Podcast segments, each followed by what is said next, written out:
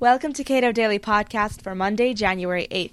I'm Anastasia Uglova, and today I'm talking with Cato's Director of Budget Studies, Stephen Slivinski, about earmark reform in the new Congress and what the World Toilet Summit has to do with it. Stephen, what is this about earmarks for a World Toilet Summit? Well, let me just give you just a broad overview of what earmarks really are. Basically, these are line items within the budget that direct money to specific projects, usually by congressional whimsy. They're actually strings attached to the budget effectively. Now, they only account for about 1% of the overall budget. But what's really going on here is it's sort of a, a power play between Congress and the federal agencies.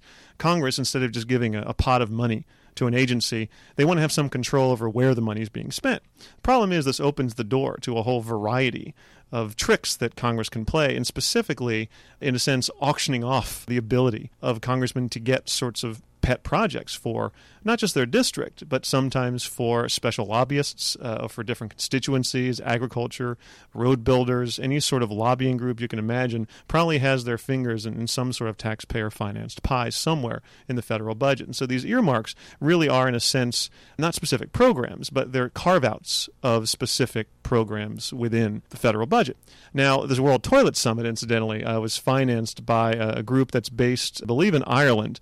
Uh, it was about uh, 13 million went to this organization. And again, it was an earmark project. And of course, it ended up finding its way to, to, subsidizing something called the World Toilet Summit. I'm still not quite sure what the World Toilet Summit is, of course, but if there ever was a poster child for fiscal incontinence, perhaps this is it. But the president's push for earmark reform is a promising development.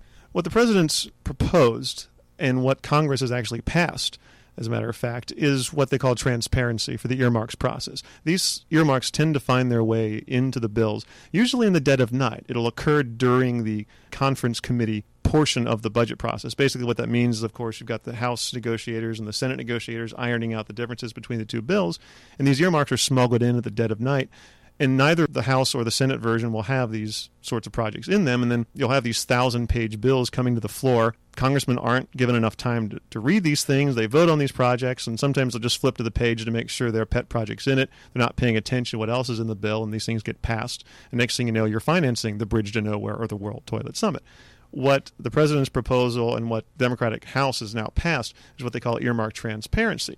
The goal is to try to, in fact, force Congress to, in a sense, fess up to who put these things in the bill. They have to require a congressman sponsor for every earmark. They'll explicitly put their name right next to that earmark. They also have to disclose if a member of their family, let's say a spouse or a son or daughter, are working for a lobbyist or a specific contractor who are getting the benefits from this earmark. So they're trying to make the system more transparent.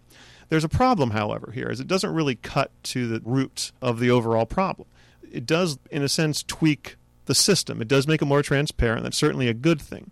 But part of the problem, I think, is that this reform's assumption, I guess you can say, is that congressmen can still be shamed into not doing this sort of thing. The reform doesn't go after the main problem, and that is the actual act of earmarking, the actual influence and incentive, I guess you can say, that Congress has to force Uncle Sam to be all things to all people. So, does attaching members' names to the legislation that they sponsor do much to resolve the problem?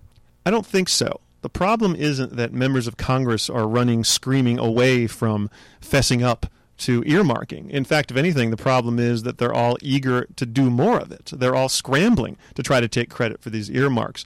Before, when the system was anonymous, you'd have three, four, five congressmen sending out press releases taking credit for a specific program or project. Now, of course, we can tell who's lying. We can tell that a specific congressman wasn't on the sponsor list for a specific project.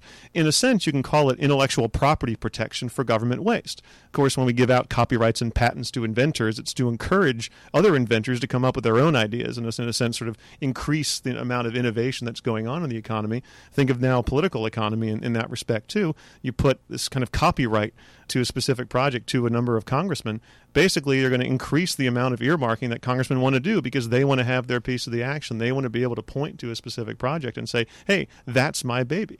And so as a result, I think what this transparency is going to do isn't necessarily a bad thing. It is going to shed some light on the process, but I'm not so sure we we've solved the problem of earmarking. Obviously, the problem is that we have a federal budget that's so large, and congressmen can, in a sense, take $2.7 trillion every year and allocate it in some ways however they want.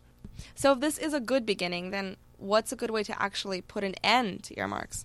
That's the hard question because there probably isn't any way we really can put an end to earmarking. Because when, as I say, earmarking broadly defined is in a sense Congress's intent to force agencies to take the chunk of money that Congress allocates to them and spend it on a certain specific project.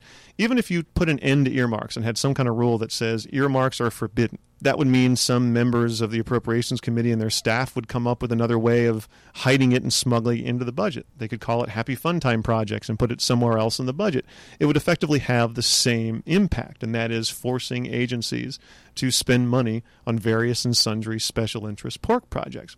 You also have to think about, again, in a world without earmarks, what sort of steps congressmen might be able to take to make sure that their special interests were funded by agencies. I can imagine a situation, and in fact, you actually see this happening even now when earmarks are in existence. If an earmark doesn't make it into the process or into the budget bill, a member of Congress will write a very firmly worded letter to the head of a department or head of an agency and said, gee, wouldn't it be great if Project X was funded with the money we just gave you? And of course, this is a member of Congress, often a member of the Appropriations Committee. They're going to take that seriously in that government agency. I mean, obviously, members of Congress have control over their budget, they have oversight of their agency.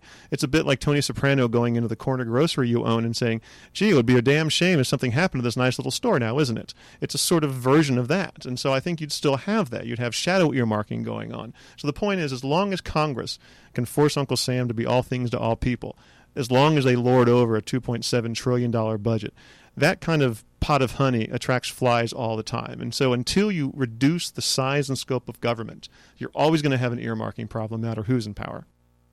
If you enjoyed this program, consider subscribing to Cato Audio, a dynamic 60 minute monthly recording that brings you inside the Cato Institute for highlights from exceptional, one of a kind lectures and events on key issues of the day presented by nationally known scholars, authors, and political leaders. Cato Audio is available on our website as well as on iTunes and audible.com.